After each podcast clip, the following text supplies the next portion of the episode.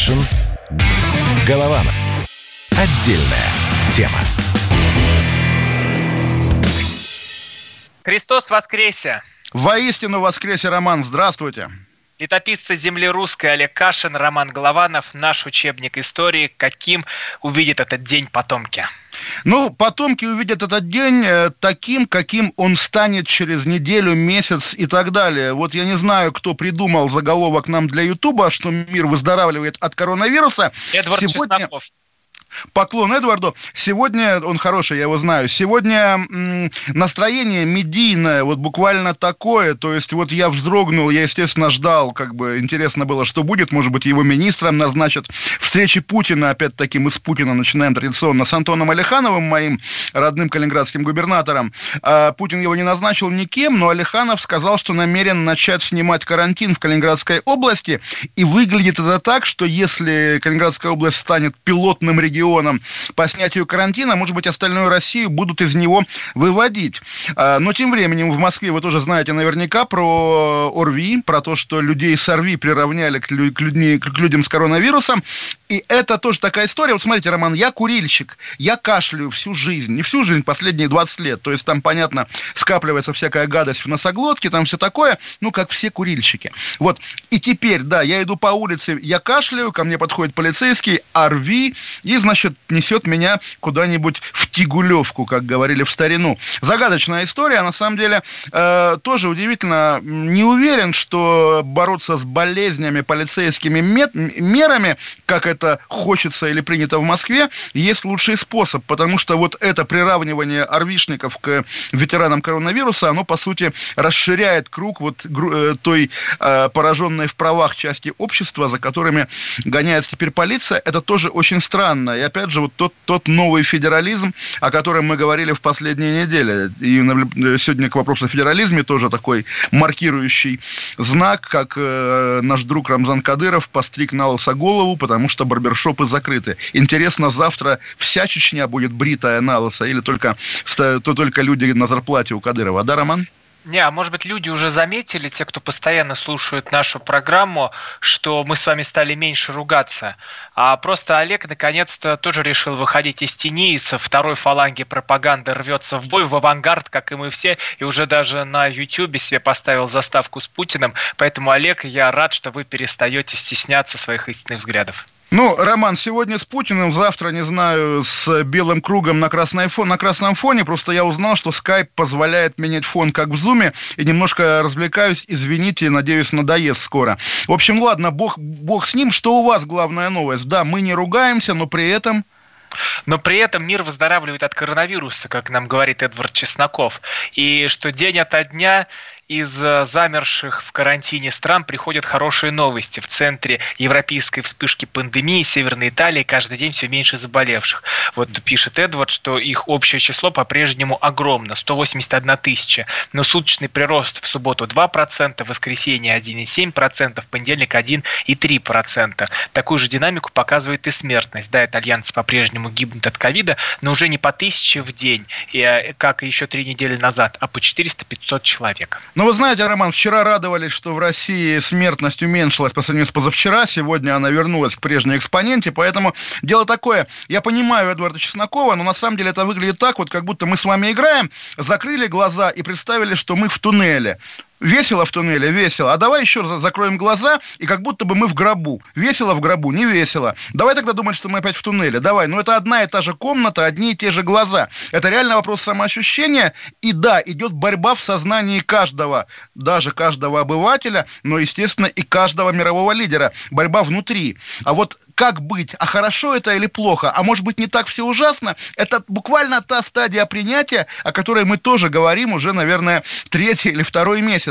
Да, вот сейчас еще вот-вот, и эти воротилы, у которых там э, Наташа все уронила, там, или коты все уронили, нефть с отрицательной ценой, вообще все рушится, мир, мир рушится, подумают, ну ладно, ведь не так все страшно, давайте открывать двери, открывать окна, и, в общем, посмотрим, что в этом смысле. То есть это вопрос психологии уже, а не вопрос эпидемиологии. Знаете, Олег, мне кажется, уже пора снимать хотя бы в Москве. Ну, естественно, Ром, Роман, хочет, Роман хочет на волю, Роман хочет гулять. Конечно, Роман Нет, скажет, Роман и так может гулять. снимать. У Романа код, понимаете? У Романа есть э, набор цифр, который может показать полицейскому. А я думал, у Романа кот, Роман кота выгуливает. Э, с котом Против. нельзя, увы, только с собакой. За кота повяжут и в бобике отвезут. И бобик это не собака, кстати. А, и у меня есть этот код, э, это печать антихриста, с которой я могу ходить по улицам, и меня не остановит ни один полицейский полицейский. И чё? не хожу я гулять, а сижу на самоизоляции. Не, но все-таки, ну, давайте будем спорить о том, что нормально ли сидеть на самом Ненормально. Конечно, и действительно, вот уже пора говорить о, но... о новой вопрос нормальности, которая связана с сидением. Что, да. Э, когда это люди просто сидят дома, тогда не работают никакие заведения, не работают никакие предприятия, и люди начинают разоряться. Вот я только прямо перед программой, а, для меня так, должны быть какие-то точки, по которым ты отслеживаешь уровень беды. Для меня эта точка мой товарищ-маркетолог. Он а, с разными работает бизнесами и говорит, что вот у него одна из компаний, где он э, настраивает вот эту рекламную кампанию, это мебельная компания. Он говорит, что они уже подходят к минусу, потому что э, люди не могут э, там тратить деньги, боятся тратить деньги, и от этого он тоже понимает, что вот-вот их там контракты будет разорван. А вот, вот, кстати, странно в том смысле, что уж мебель в условиях самоизоляции, я думаю, ну окей, богатые люди должны как-то прикупать. Из серии «Ты сидишь дома, наверное, тебе нужен новый диванчик». Поэтому здесь я удивляюсь. Но вы так говорите, маркетологи, и такое тоже уже как привет из прошлого, что была такая профессия, маркетолог. Интересно, интересно. А тоже еще не... есть, Олег. Удивительно, ну по пока есть, да, пока что-то трепещет.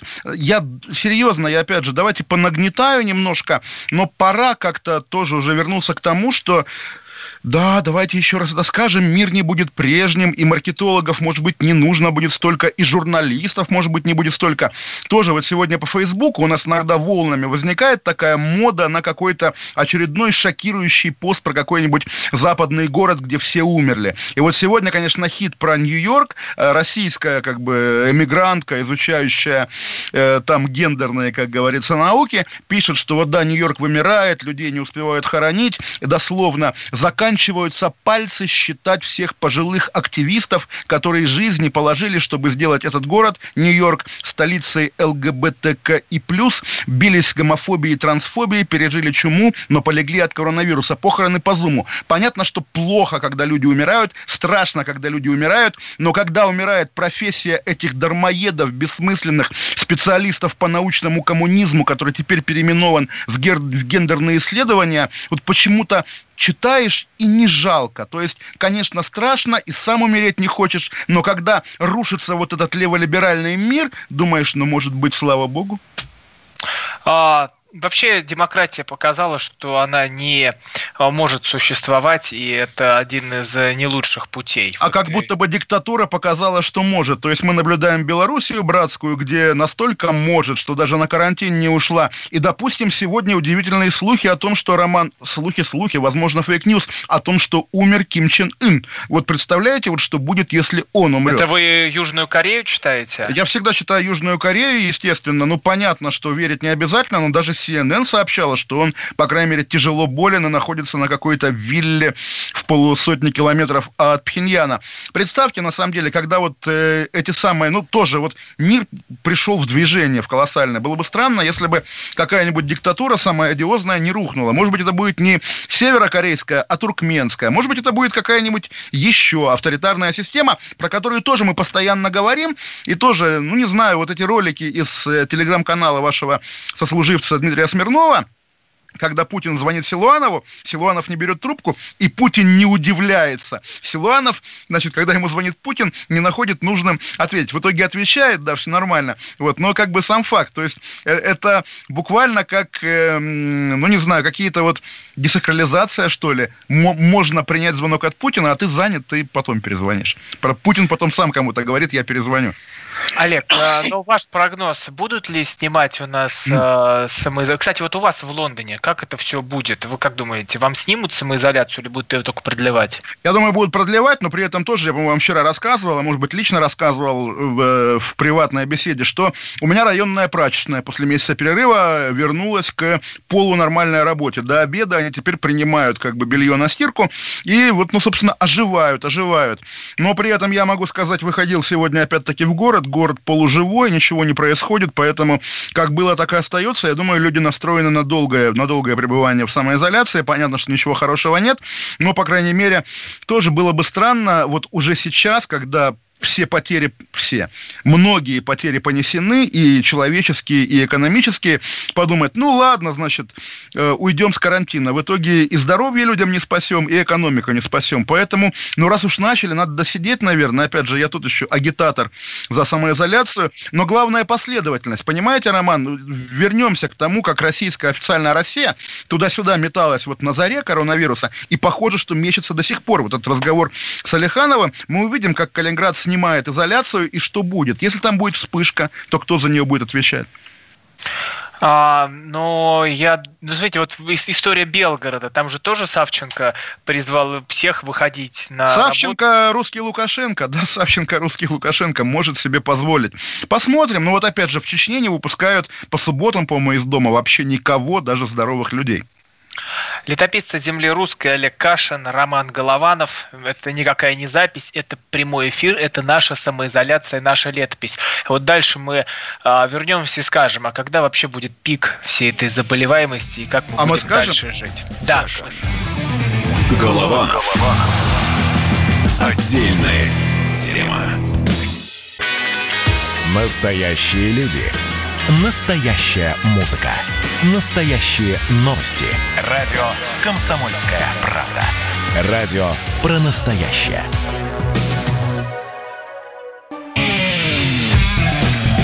Кашин. Голованов. Отдельная тема. Летописцы земли русской Олег Кашин, Роман Голованов. Мы продолжаем говорить, угадайте о чем? Скажите это слово на буковку К. Кашин, Кашин. Да, да, да, почти синоним. Ну, Другое Роман, слово. да, мы обещали не ругаться в, в, эти, в, в, в эти светлые дни. Нет, вы обещали, тоже анонсировали э, рассказ о том, как все изменится в эпидемиологической ситуации в России. Я на самом деле не верю ни одному прогнозу, поэтому попробуйте меня убедить, пожалуйста, Роман. А зачем мне? У нас серьезные люди должны звучать в эфире, и это экс-министр здравоохранения Вероника Скворцова. Вот она нам сейчас все и расскажет. Мы ждем Скворцова. От пика. И вот э, те математики, которые работают в агентстве, они каждый день обновляют прогноз, и они считают, что до мая мы точно будем на плато. То есть это будет, скорее всего, вот конец этой и следующей недели. А, соответственно, дальше, сколько времени мы будем на нем, ну, трудно достаточно сказать. Но потом нам придется столь же долго спускаться. Понятно, Олег? Да, но вот столь же долго спускаться, это зловеще звучит. То есть, да, э, заболеваемость и смертность будут падать, но при этом снимать карантин не нужно будет, да? Люди будут также сидеть дома, правильно я понимаю или нет? Шутки шутками, до конца заявленных российских выходных остается всего 9 дней. Да, дальше майские праздники, про которые тоже все понятно. Ну окей, хорошо, две недели, а дальше что? Дальше что? Э, ясности хотим от российских властей, а мы понимаем также, что ясности у них нет. Ни в каких вопросах тоже, Роман. Давайте обратим внимание, смежная тема нефть. Ночью пост Медведева прекрасный в Фейсбуке был о том, что, значит, что случилось с нефтью, который Медведев трижды переписывал вот в течение ночи. И понятно, что ночь, нефть, Медведев, это очень тоже все романтически звучит, но это показывает растерянность. Понятно, что он уже не премьер, он уже, опять же, непонятно кто, но вот дословно он пишет то, что происходит в отношении нефтяных фьючерсных контрактов, напоминает картельный сговор. И дальше он, там, история редактирования долгая, предлагает принцип take or pay, бери или плати. Э, он от себя пишет, как пенсионер, сидящий в Совбезе, или как представитель российского руководства. И если у российского руководства трижды в течение часа меняется позиция по этому так называемому картельному сговору, а по коронавирусу она у них них меняется по срокам э, карантина, по вообще по всему. Очевидно, тоже они сидят и внутри себя мечутся. Нет у них конечной позиции, я так понимаю. Дальше пойдем по серьезным людям. Президент Российского медицинского общества, профессор, доктор медицинских наук Евгений Очкасов. Вот его прогноз... А у нас фестиваль, наверное, синхронов, Роман. Давайте послушаем и Очкасова, почему бы и нет.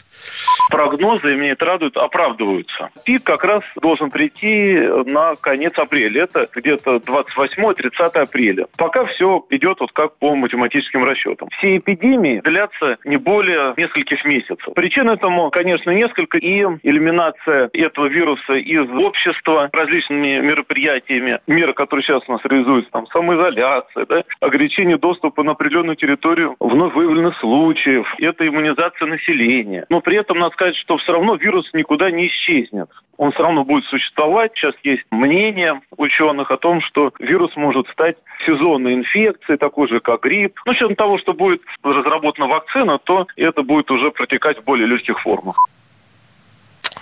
А... Ну, вот тоже так звучит, как будто бы пришла эпидемия, сейчас вот она прошелестит и уйдет, а как будто бы жизнь не поменялась. Наверное, самым реалистичным, я сейчас подумал, прогнозом будет, да, окей, снятие э, там режима самоизоляции такого-то числа, но какое снятие? Относительное снятие. Допустим, да, можно выходить без QR-кода, можно то, можно все, а митинги нельзя проводить, допустим. Или, не знаю, там еще какие-то мероприятия, не знаю, вы вчера, мероприятия кстати, которые... как раз митинг обсуждали, причем даже не митинг, а целое побоище. В Владикавказе вы имеете в виду. Ну, ну по-моему, э, все общество с обеих сторон, так сказать, любых разделительных линий едино в том, что митинг в Владикавказе был плохой. Даже оппозиционеры российские не пытаются присоседиться к этому митингу, потому что за митингом стояли ковид-диссиденты, и вот тот, живущий в Петербурге, певец, который гражданин, осетинский певец, который гражданин СССР э, считает себя и, соответственно, выступает и с этих позиций тоже. Понятно, что чумных бунтов люди всегда ждут такой ситуации, когда вдруг оказывается, что умереть от болезни не самое страшное, что, с тобой может произойти. Я бы ждал новостей, на самом деле, в контексте приключения нефти, новостей и с рублем, а новости с рублем, они отражаются на повседневности гораздо быстрее и ярче, чем новости с болезнью, и, и значит будут новости, связанные с политикой. То есть очередное, там уже какое пятое, шестое по счету обращение Владимира Путина к нации, который скажет, а что? Вот что теперь власть может предложить человеку, чтобы удовлетворить его недовольство, возмущение? Вот сейчас я зашел на сайт ТАСС, чтобы вдруг мы с, с Романом Сумыть пропустим. И на сайте ТАСС, извините, самая популярная новость под номером один, знаете какая? Не угадаете? Думаю, какая? никогда. Песков пообещал ознакомиться с планом Навального «Пять шагов по преодолению коронавируса». То есть я понимаю, что там, условно говоря, говоря, 100 тысяч навальнистов кликнули на эту новость, она стала популярной, но сам факт, кому-то пришло в голову Пескова спрашивать, Песков об этом отвечает, ТАСС об этом делает новость. Это что значит? Кремль перекладывает яйца в разные корзины и уже не исключает, что завтра нам объявят правительство народного согласия, премьер Мишустин, вице-премьер Навальный и еще Виталий Калоев на всякий случай для, там, не знаю, для особо недовольных осетинского, представителей осетинского народа. Такое тоже можно себе представить, понимаете? Сейчас мы в ситуации, когда можно представить себе все. Выходит Владимир Путин и говорит, я знаю Навального много лет, люди ему частично доверяют, части общества, почему бы и нет, вот, пожалуйста, пускай он преодолевает. Вот такое гражданское общество тоже возможно, давайте думать о нем. А вот эти вы пять шагов эти смотрели, я просто видел ролик на Ютубе, но я не успел его э, даже ознакомиться, что там за пять шагов-то у Навального. Вы, знаете, Роман, правда, я боюсь темы Навального, потому что э, любое слово может быть использовано против тебя, и опять скажут, вот это человек, который в, рам- в рамках кремлевской пропаганды борется с Навальным. Я не смотрел его пять шагов, я, как Песков, скажу, что вот ознакомлюсь и скажу, наверняка очень хорошие пять шагов. Да, пять, пять шагов вперед и десять шагов назад. Все как завтрашняя, завтрашняя тема, день рождения Ильича, тоже роман вот из серии несбывшаяся судьба России. Понимаете, да, что в другой жизни у нас завтра должно, должно было быть голосование по поправкам в Конституцию. Теперь, когда Конституцию отменяет даже не Собянин, а какие-то уже непонятные московские санитарные врачи, думаешь, какие поправки, какая Конституция? Нет закона. Вот у тебя орви, ты поражен в правах. Вот, пожалуйста, Конституции нет. Как говорили, Англия живет без Конституции и ничего. Теперь можно говорить, Россия живет без Конституции, да и тоже ничего. Так, вот нам пишут вопросы. Я обещал к этому WhatsApp не возвращаться, но в но придется, пришел придется. нормальный вопрос. Олег, а в Англии люди на самоизоляции тоже без денег сидят? Без денег? Без а, денег. Да, оч- оч- очевидно, всем плохо. То есть я наблюдаю, опять-таки, криминальные новости ежедневные. Да, особенно на востоке Лондона. Постоянно кто-то на кого-то нападает и грабит больше, чем, больше, чем раньше. Честно скажу, вчера, у меня, я, по-моему, рассказывал, да, между домами есть пространство, такое маленькое парковочное место, часть нашей территории, как бы, которую мы снимаем, туда можно зайти с улицы. Вчера туда зашел какой-то непонятный, извините, африканец. Я подумал, ну, сейчас придется, значит, защищать свое имущество и семью семью от этого непонятного африканца. Он туалет искал, оказалось. Но уже ждешь таких как бы новостей. И говорю, леса приходят уже не стесняясь, ест как, как какую-то еду, которую мы выбрасываем. Раньше ночью приходил, а теперь днем не боится приходить. Представляете, Роман? Ну, вам не страшно сейчас в Лондоне оставаться? Ой, э, если, если что, типа, вы меня спрячете в Москве, Роман? Не, ну как, на самом деле, естественно, дискомфортнее. То есть я вчера говорил, по-моему, да, что не вопрос же выйти из дома и пойти куда-нибудь гулять. Вопрос, что придешь ты в свое любимое гулятельное место, да, а там либо трупы валяются, либо разбойники пируют. И, а место же как бы, ну, улица Пикадилли там или Гайд-парк, какие-то такие знаковые места. Ну, тоже вот я читаю про Нью-Йорк. В Центральном парке Нью-Йорка, значит, идет, идет складирование трупов там или что-то такого вот в этом же посте безумно безумные феминистки из Нью-Йорка, и думаешь, ну да, Центральный парк сам в нем не раз гулял, там енотов смотрел, которые ночью по нему ходят. Вот, а теперь там, что называется, где стол был ясп, там гроб, гроб стоит. Ужасно ведь на самом деле. А следом вопрос. А правительство Англии не дало людям денег? Деньги с вертолетов разбрасывали вам на голову, Олег? Ой, слушайте, правительство Англии в лице его премьера болело в это время, но тоже, вот вы меня так спрашиваете, Олег, как да будто это не я Олег... спрашиваю. Вот я к народу обращаюсь. Народ у нас плохенький, да? Нет, народ у нас прекрасный, но настоящие эмигранты, извините, сидят в бункерах под охраной ФСО, а Русь, сердце Руси бьется в том числе и в Лондоне. Конечно, я не принадлежу никакому английскому обществу, и если власть здесь будет помогать бизнесу, естественно, меня это не касается. Я человек, работающий в России, и все интересы которого в России. Неважно, где я сижу своим, так сказать, задом. А, не, мне это самое главное хочется понять. Вот э, тут одни ругают, что должны сейчас деньги с вертолетов сбрасывать, в том числе и вы про это говорили. Сегодня Греф сказал, что не надо, потому что не надо. Да, Греф сказал... Расскажите, что в Лондоне происходит. Мне правда интересно, как, это, как у них. Роман, я сижу в подвале, да, и выхожу иногда к лисичке. Какой Лондон? Нет никакого Лондона, понимаете? Вот тоже новая жизнь. Лондона нет. Мы все Олег, в одной вы, большой... новости открываете лондонские? Вы для меня ну, тоже Москва раз... это то, что я открываю в новостях. Да, я, я, вчера, я вчера прочитал, что пабы до декабря будут закрыты. Вот, пожалуйста, важная лондонская история. Пабы это важно. Школа непонятно когда откроется. А так, ну какие деньги, Роман, где из деньги? Самирона ну, больше англичанин, чем из вас. Конечно, конечно, я же говорю, я русский человек. У меня да, Россия в душе бьется, сердце русское. Видите, вот э, наше сердце двух русских летописцев еще бьется, не остановилось, дай бог, мы этот день с вами доживем до конца. А, сейчас будут новости, дальше а мы... Потом вернемся. Да, дальше мы к вам вернемся. И уже так спорить, в конце нормально, концов. нормально. Нет, спорить с вами больше не буду. И уже да. нормально поговорим про умер, то умер Ким Чен Ын или остался жив. Вот эти все тайны будем обсуждать. А у вас рука отвалилась. На Ютубе было видно. Каша. Голова. Отдельная тема. Рубль падает. Цены растут. Нефть дешевеет, бензин дорожает. Кажется, что наступает нелегкое время. Но так ли все плохо? Мы не паникуем. Потому что у нас есть экономисты Михаил Делягин и Никита Кричевский. По будням в 5 вечера они разбираются в мировых трендах и строят прогнозы. «Час экономики» на радио «Комсомольская правда». Для тех, кто живет настоящим и смотрит в будущее. Кашин. Голованов. Отдельная тема. И напиться земли русской Олег Кашин, Роман Голованов возвращаются к вам. И... Роман, вы про Ким Чен Ына обещали, разобрались? Да, дали он, фаль- он... фальш-старт. Вы дали он... фальш-старт. Да, так он жив в итоге или нет? Потому что я переживаю. Даже не за него, а представляете, вот рядом с Россией, он граничит с Россией, с Приморским краем, очаг нестабильности, где голодные северные корейцы, одичавшие, да, бросаются, значит, на э, пограничную проволоку, и никто их не сдерживает. В общем, какой-то апокалипсис, нет? Что там происходит? Э, я вот зачитываю новость. Ходят слухи, что северокорейский лидер Ким Чен Ын скончался 21 апреля в 7 часов утра 14 минут по местному времени в северокорейском военном госпитале после неудачной операции из-за отказа нескольких органов. Последний раз на публике Ким появлялся 12 апреля на совещании Политбюро. Слухи о том, что Ким имеет серьезные проблемы со здоровьем, а, гуляли с начала этого года. В СМИ были подобные публикации и в 2014 году, когда лидер Северной Кореи исчез на 40 дней. По неподтвержденным данным, в начале января этого года Ким перенес операцию в Китае, после которой в Пхеньян из Франции были приглашены два известных кардиолога.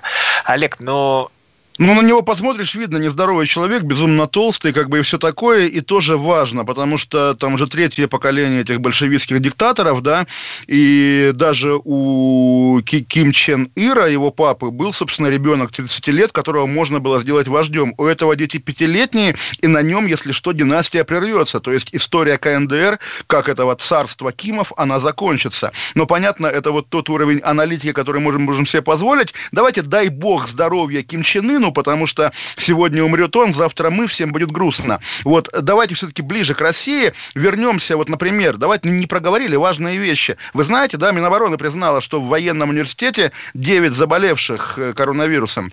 Э, но это так звучит, 9 заболевших. На самом деле это случилось после суток э, ора, суток криков в социальных сетях, что там, конечно, не 9, а 999. Fake news, fake news, понятно, но об этом пишут на форуме военного э, университета. Там болеют все, там всегда болеют все, там никакой связи с внешним миром нет, там люди в истерике бьются, поэтому вот это скупое сквозь зубы признание Минобороны можно каким-то образом понимать как признание серьезной проблемы. И есть вот вспыхивающие новости, там колония исправительная в еврейской области, допустим, тоже в ней э, коронавирус, там еще где-то. Вот такие сюжеты, они гораздо даже интереснее, чем вот эти официальные сводки от ФМБА. ФМБА просто, видимо, людей, которые в режимных учреждениях просто не считает.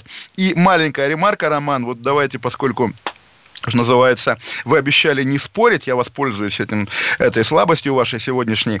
А, тоже про Минобороны интересный момент. Вот этот Минобороновский храм знаменитый, который уже там оброс легендами, там, ступени из переплавленных немецких или каких-то э, военных, значит, штук, э, танков или чего-то еще. И вот там сделали витражи э, с боевыми орденами российскими, советскими. Понятно, что как бы это логично, военный храм, но мы понимаем, что, как пел Егор Летов, на фуражке на моей сердце серп и молот и звезда. И вот эти сатанинские символы, под которыми убивали священников, сносили храмы, теперь в виде витража, извините, да, понятно, это орден Отечественной войны, но теперь в виде витража серп и молот в русском храме. Это что вообще такое?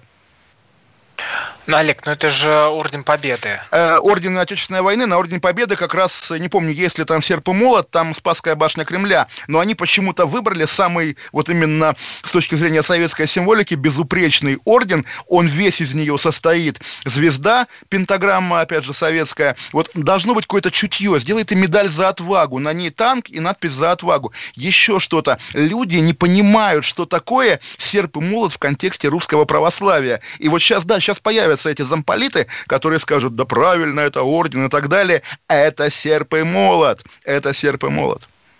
Это тоже часть нашей истории, понимаете? Хотя Роман. это тоже, тут же зависит, Олег, Олег, позвольте, тут же главное, как относиться ко всему этому, вот, э, к серпу и молоту, ко всем этим событиям. И понимаете, когда заходишь в храм Митрофания Воронежского, там прямо в, над входом изображены соловки. Ну, то есть те истории, когда э, чекисты отводят людей на расстрел. И э, что на, на, на, на, на врезках сам факт убийства, да, показан? Да, да, да. да, вот ну, сам, э, э, сам это, это разумно, это правильно. Вот. И вот э, тоже с одной стороны, как, как это воспринимать, да? Вот э, смотрите, тут Нет, здесь чекисты. все корректно, здесь корректно. Вот, да, смотрите, потому что чекисты, да. там у них э, серп и молот на лбу горит. Ну, понимаете, Олег. Нет, э, история, как, история, когда, когда чекисты серпом молотом показаны, показаны как Э, сатанинское отродье, это нормально. Когда звезда с серпом и молотом показана как сакральный символ в русском храме, думаешь, что это такое? Понятно, что этот храм проходит все ступени согласования через людей, которые, в общем, ну, далеки от веры. Я, несмотря на то, что там министр крестится, проезжая Спасскую башню на параде, мы можем понять, что он скорее такой вот советский человек, там, выходец из советской номенклатуры. Понятно, что он об этом не думает. Но был бы там хотя бы один батюшка, который не побоялся сказать, эй, подождите, это серп и молот, это знак, абсолютно противоречащий знаку православного креста, да? Олег, ну, когда вы смотрите на серпомолот, у вас возникают в голове одни истории, то, то есть именно те, которые и должны возникать, как у человека, который помнит историю нашей церкви начала 20 века, что там происходило а, с людьми, что происходило с владыкой Тихоном, и все вот эти ужасы. Но вы понимаете, что это же и с другой стороны символ э, нашей победы. А, вот эта звезда, вот именно этот орден, это символ того, что мы преодолели фашизм, и не надо там сейчас играть во власовцев и доморощенных фашистов. Да, мне, кстати, тогда же стало поспокойнее наконец-то.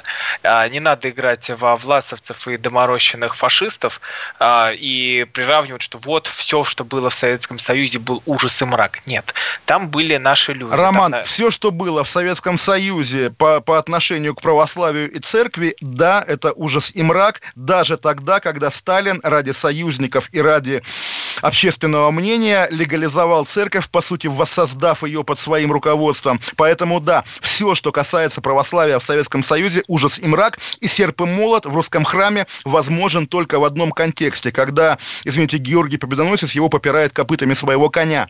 Как сакральный символ в храме это надругательство. И там министра обороны или его замов, отвечающих за это, нужно привлекать по закону о чувствах верующих, потому что, извините, был дело, был, был прецедент, было дело Пусирает, а теперь такое надругательство. Ну вот представьте, вот я приду, нарисую э, серп и молот вот в храме Христа Спасителя. Меня посадят и правильно сделают. А здесь само Минобороны нарисовало эту же антихристианскую символику в своем храме.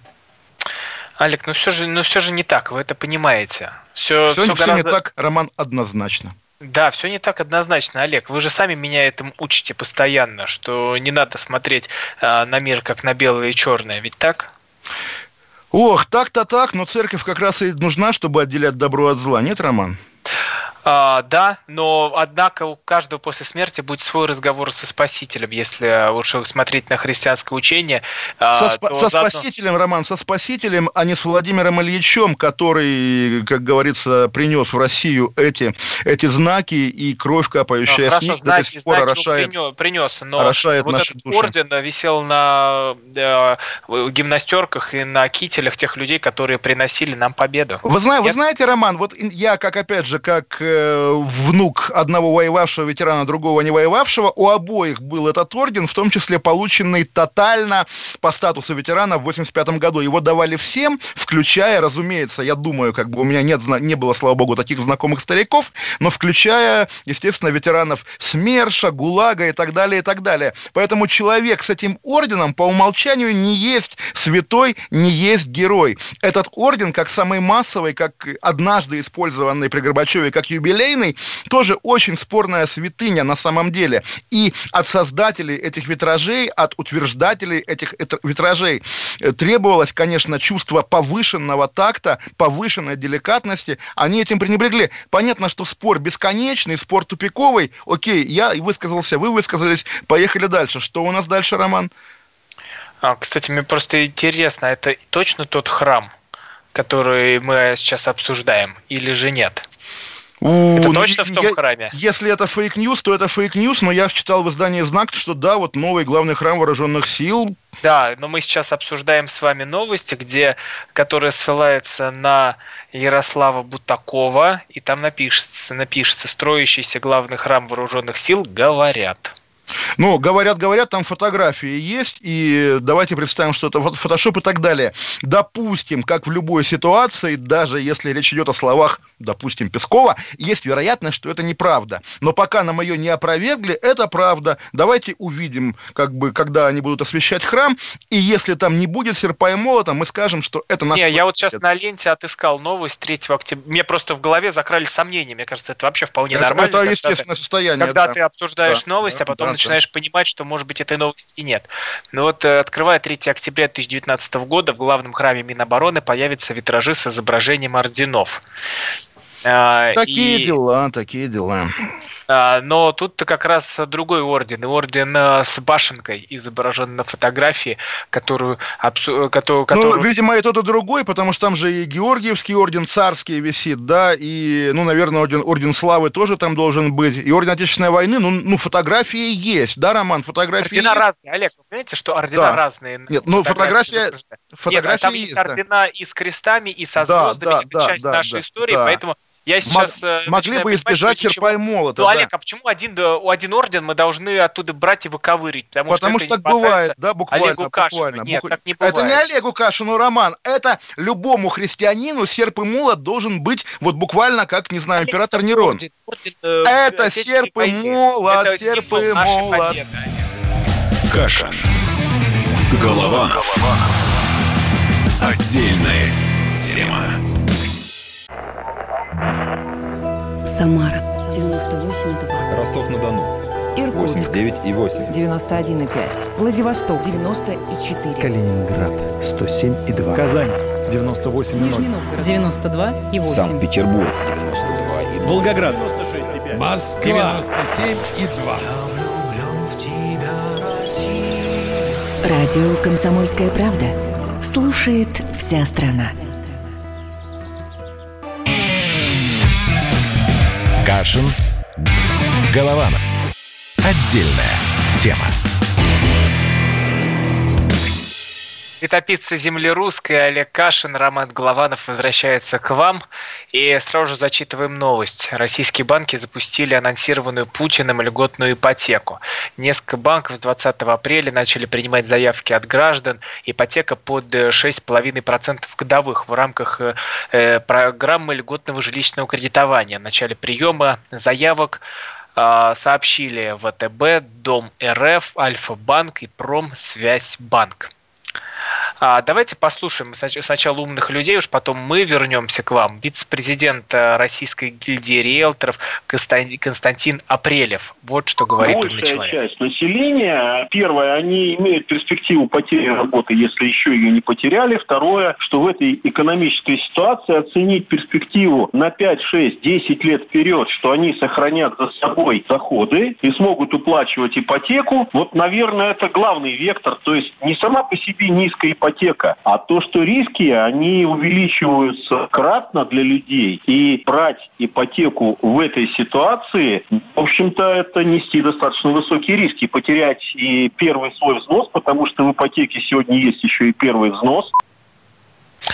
Очень интересно, нам, нам на одной из программ задали вопрос, я как-то постеснялся его задавать доктору экономических наук Олегу Кашину, а сейчас не стесняюсь. Олег, человек спрашивал, а сейчас кредиты-то вообще можно брать? Вот я тоже услышал э, нашего эксперта, наверное, он умный человек, но я не думаю, что кто-то сейчас и берет кредиты, и дает кредиты. Уж не знаю, там, формально это есть или нет, но и с точки зрения берущего, и с точки зрения дающего, по-моему, самый рискованный период, когда никто не знает, что с тобой будет завтра. Понятно, что их не нужно брать.